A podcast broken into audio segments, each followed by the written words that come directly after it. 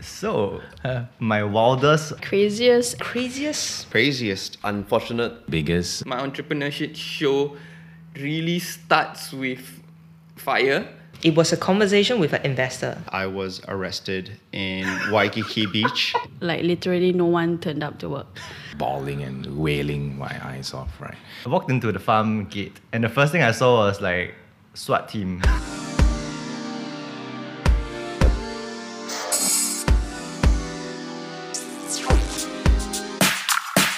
So there is a lot of content out there today about entrepreneurship, right? From how-to videos to how to, you know, raise investors, start something, success stories, or like quote unquote failures. But I honestly think they're either too clean, too fluffy, or just too boring. Think about it. An entrepreneur's journey only just started after they can bring capital behind an idea. But we cheer about this company raising $10 million, the other company successfully closing around with this Silicon Valley VC. In my head, it's like, so what? Okay, we rewind a bit. lah. Yeah. So the I think we were damn stupid lah because mm. last time we thought that for a startup to be successful, right, you need to raise money. Mm, yeah, mm, it's a mm, shittiest piece of advice that I ever got lah. yeah. So so Where do you get this advice from? Well, I can't remember leh. Like everyone.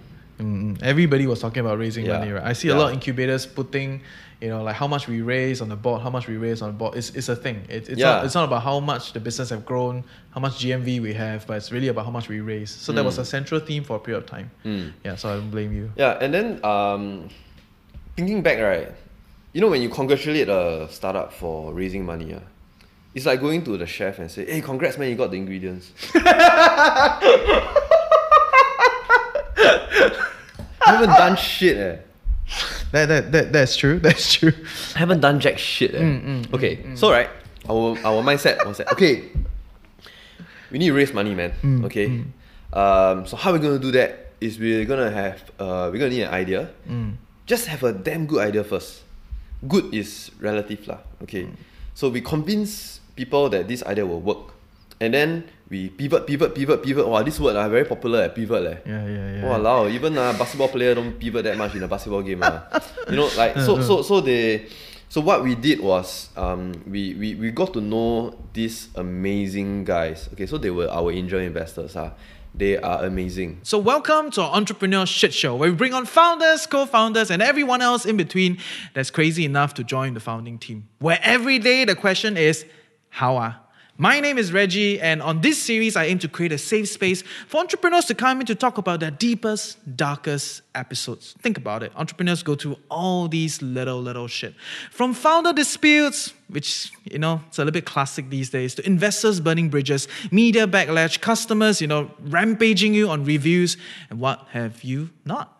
you plan as much as you can, uh, uh, and you know shit still happens. And when shit happens, you really just need to just wing it, lah, right? Because there's nothing else you can do already at that point, right? So how do you make sure that you still let the event run properly, uh, as much as properly as it can, given the disaster of the situation, and don't just disappear, lah. You know, the worst would be like, oh shit, this has nothing to do with me, you know, and then I just disappear and never turn up again, right? So, uh, being responsible for for that, I think, uh, is, especially on the ground, uh, being responsible for the team, being responsible to the people that actually uh, signed up to come for the event. Yeah, yeah. Yeah. And, and it's, a, it's a huge event.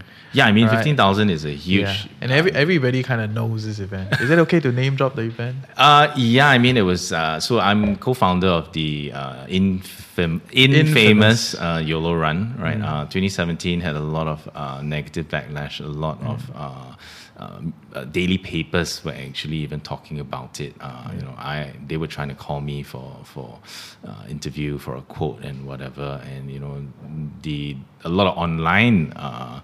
Uh, publications, uh, Mothership, you know, I don't know, I can't, all of them, lah. yeah, they were also uh, talking about how, how this was the worst run event of the year. Everyone, it was so well anticipated, uh, but it was, uh, it was really badly run, right? Uh, yeah, so I mean, um, the route was short, uh, the water points were insufficient, not enough cups. Um, baggage collection was long. Some people claimed they lost items because the baggage wasn't well uh, arranged. Um, yeah, security queue was long. You know, if you went out, it took you forever to come back in.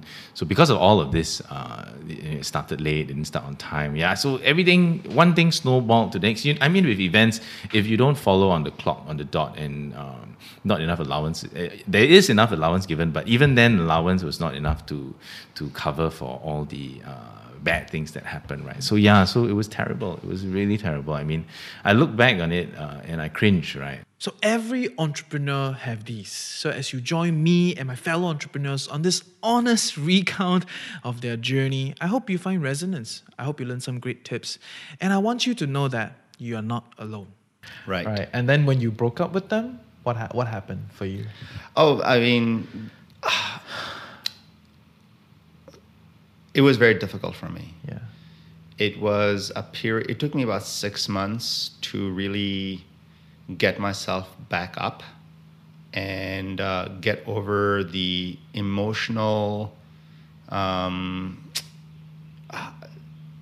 pieces that sort of fell apart during during that that time. Um, so I I spent six months kind of recovering, to be honest. Um, yeah, I was I was kind of a bit- in the in the pits. How did Uh, that feel? Well, you start to really question yourself, you know, and there's a lot of um, self doubt that creeps in. You know, why did this happen? What did I do wrong? Um, is this is this how it's going to be? Like, why can't pe- I get along with people? So there's a lot of self doubt that creeps in, and then there's a lot of blame game that you know you blame someone else for the situation. You know, why didn't this person do this? Why didn't that person? And then you start to blame people, and and when you start to blame other people for situations that are completely your own doing. because ultimately everything is in a way all you know we're responsible for for everything that happens right and so i think there was a lot of blame game in my head. And by the way this is all this psychological uh, monkey mind just yammering on and and and um and and the thing is like after that i didn't really have something that i jumped into. So i had time to to really and, and that's probably not the best thing. If, if you if you come up from it's, it's like a relationship So yes, I'm a serial failed entrepreneur myself, and many of my friends that decided to come on the show with me today, um, they also fail a lot of times. lah. I mean, look at the battle scars here, and don't really have a lot of hair, but a lot of stories to share, right? So as you join us on this journey, I want you to know that many entrepreneurs don't actually have a place to share their real stories. And that's why we are here. We want to build this platform for people to come on and actually share what is going on with their lives, right? Because if you think about it, they don't really dare to tell their investors, right? Um, you just invested a million dollar with me. Every week I come and tell you my problems. Hmm. How do you feel? Neither do you really dare to tell your team. Um, as much as the whole team morale thing can be a little fluffy, reality is there is still some sort of, you know, truth to it. And you cannot tell your customers, right? They're the ones giving you most of the problems. and if you try to tell your family, they don't really understand. Right? Reality is, at best, they will tell you to, like, you know, things will get better, you will feel better. Um, the other spectrum will be, you know, they grab a seat, you know, cushy, cushy, sit down with you, and they'll be like, you know, maybe you should quit lah. so they, actually they love you they want you to do well but the reality is you just quit your job and you quit not to quit again So I graduated from aerospace engineering. I barely scraped through um, because, to be honest, I don't think I was good at it, uh, and I wasn't really interested in it fully. When I came back to Singapore, I, I started a cafe. Um, again, wasn't really part of the plan. I was just helping them out because they were like they really needed help. Um, and so my family was extremely, extremely pissed off. Yeah, because my sisters, my mom, they funded my university. It wasn't cheap. Um, my mom said, "What, what are you doing? You are, I, you are engineer and you're now a coffee boy. exact words Yeah, yeah, you're a coffee boy. Like you're not earning a salary. Um, and and and I worked really hard. Uh, I was doing like 20 hour days and I would come home and collapse. Like literally, there was one day I, I, I literally like came home, dropped my bag, stumbled to the living room, like just lay on the, the on the on the towels on the floor, and then I passed out. Like I fell asleep. Like, that was how tired I was every day. And then she was like, "Why are you working so hard? You know, see if you have a proper job, corporate job, uh, engineer as an engineer, you wouldn't be so tired."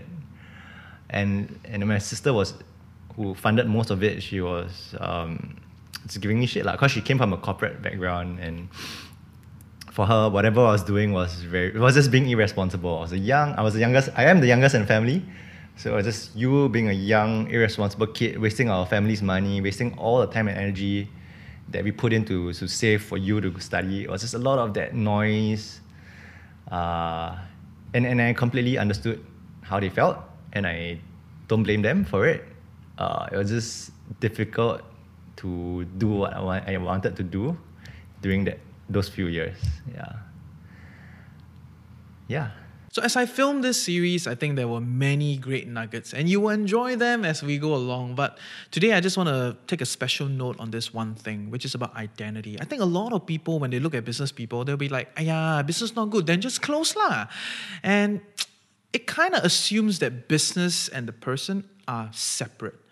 But through this series, I realized that actually a lot of times the business is but an extension of their personal identity. Right? So it becomes very emotional, it becomes very like, this is me, it's part of me, and it's very hard, right? Because they put in their blood, sweat, tears, everything, right? So it is sex, it is like it is like your beliefs, your experiences, your thoughts, your resources, everything into it. It's very, very hard to call it quits. But I'm not saying it's healthy. I I struggled with that thought because I'm the one that's behind the kitchen. I mean, I am the chef. So I one day I just felt very, um, very um, how do I say this? Reluctant to cook meat to work with meat anymore. So that that that that that changed a lot, and yeah, and then I decided to. I I, I thought I could push it back, that that feeling of you know of of of not wanting to cook um, meat anymore. But then as I, you know, work with meat like and stuff like that, I just I couldn't anymore. And I know from a business business point of view, it's you know bad because and and the strange thing is right, you know you know chicken wings right. I I since the day we started right, I never never um, uh, cooked chicken wings because I believe in the holistic. That means if I were to cook chicken, I'll use every single bit of it, not just the wing. But that is who I am as a person, you know, from the start, you know. So that I refuse to kind of like, and people always say buffalo wings will make you a lot of money because people sit down and just, you Just know, eat and eat just and eat, munch, just yes. eat and munch and stuff with your whatever and stuff. So, yeah, so a lot of, after that, a lot of um, things shifted.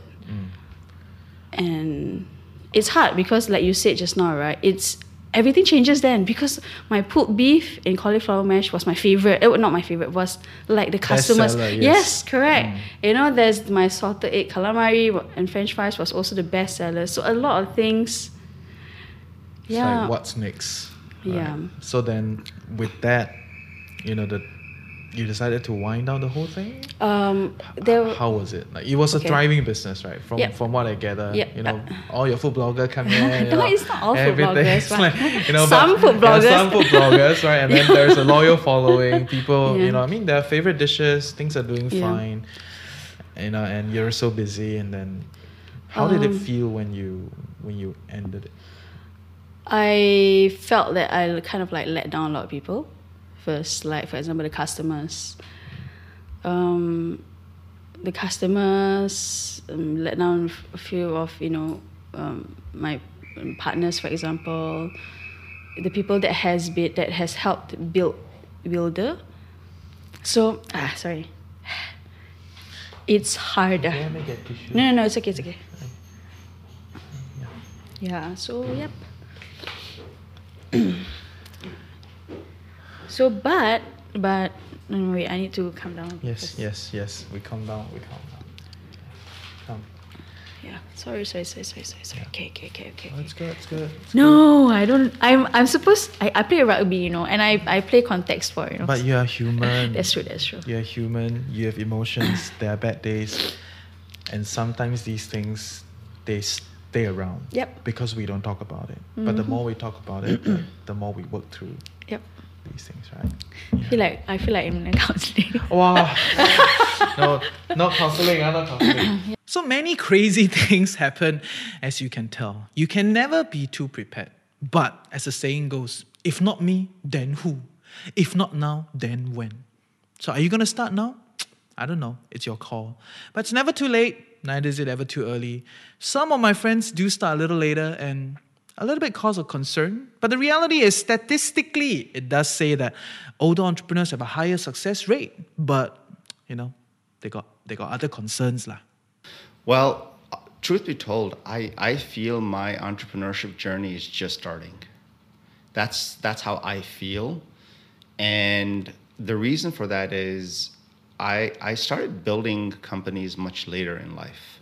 You know, generally when you when you talk to entrepreneurs, you hear the success stories. Generally, it's like someone started a company at 18, became a billionaire, someone started a company at 23. So there's like a lot of these amazing stories of successes, uh, of people striking out on their own and building something. But I, I feel that moment hasn't quite come for me yet. I feel that moment is still to come. Uh, So the- how, how old are you? Just kind of give us a, an understanding. Like when you say late, yeah. what well, I'm I'm 40. Oh, okay. You don't look 40. Yeah, I, well, look, I look 40. like, okay. No, you look young. Okay. But um, I you know I Draper Startup House uh, or at the time Tribe Theory it was something I started when I was 38 uh, or 37 or th- yeah or 38, which is pretty late to be starting a company. Um, at least that's what appears. But if you look at the statistics and the data, you'll see that most companies in the world have been started usually by people around you know 40-ish Yeah. 40 plus Yeah, Uh, and and i think that makes a lot of sense for me now now that i understand what kind of person i am Mm. and what kind of things i like to do and not do uh, and the experiences i've had it makes perfect sense that this is actually a really good time to start a business Yeah. So regardless of how old you are, how much money you have, how much experience you have, I really think that if you have that little spark in you, you have this idea that you cannot sleep, you have this shower idea. Yeah, some say shower ideas are one of the best. Or when you're talking to your friends, then you have this spark. I will cheer you on. Other than if you decide to start a cafe, lah. Better don't, huh? Okay? But, but the reality is, you know, entrepreneurship is tough, but you are not alone. And these days, uh, things are a lot easier. I think there are a lot of platforms that are being created to help you. That does not mean it's easy. You still have to decide what is your bottom line. How much are you going to put in? How much energy? How much capital? How much time are you going to give? Please don't give one year, okay? One year, I think, not enough. Uh. Two to three years at the very least. Ultimately, it is not easy to draw the line, but you have to. And in any case, at the end of the day, I always want to know why my entrepreneurs, you know, my fellow entrepreneurs, they still do it after going through so, so much. Uh, why do I still do what I do? I think for me the answer is it still goes back to the freedom that I have. It goes back to the fact that I can do all of these things.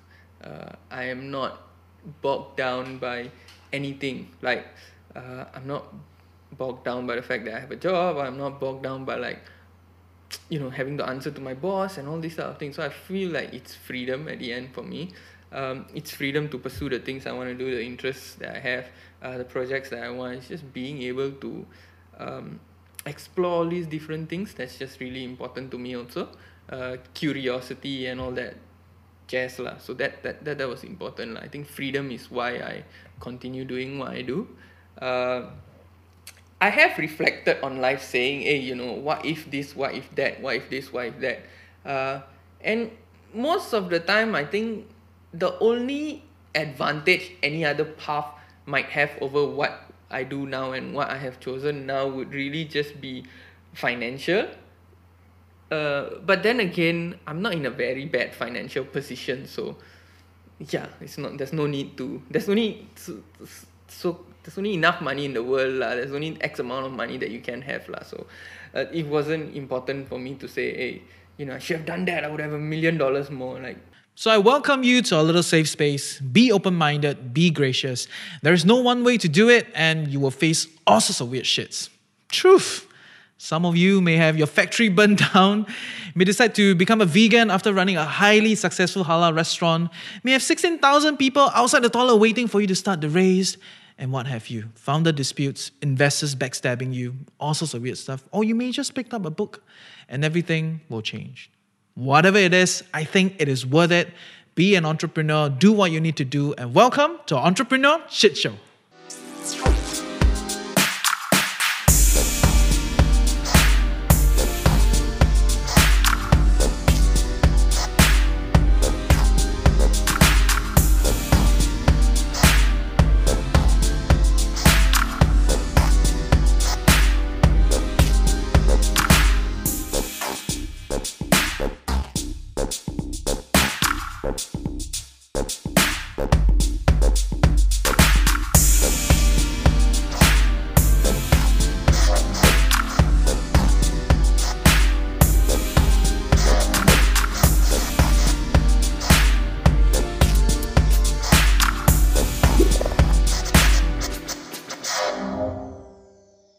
So we asked him that, you know, so uh, can you give us an example? You know, what are the ways? You know, that's why we need you, right? That's why we always say. That's why we need you to give us advice because we can only think about this. You know, we don't know other methods.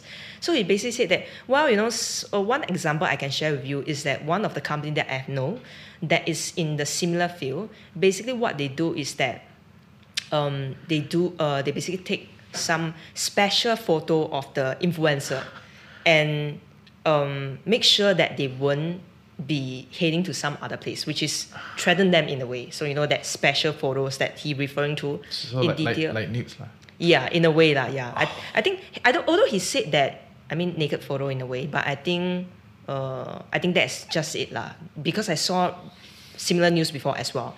So that's why that moment I was um a bit shocked. So I I'm was shocked, shocked. yeah. So the first thing that I react um. I didn't think too much. I just asked that, isn't that illegal? You know, that's the first thing that I said. Mm, Singaporean. Yeah, very Singaporean. That's why my investor keeps saying that you you are very Singaporean.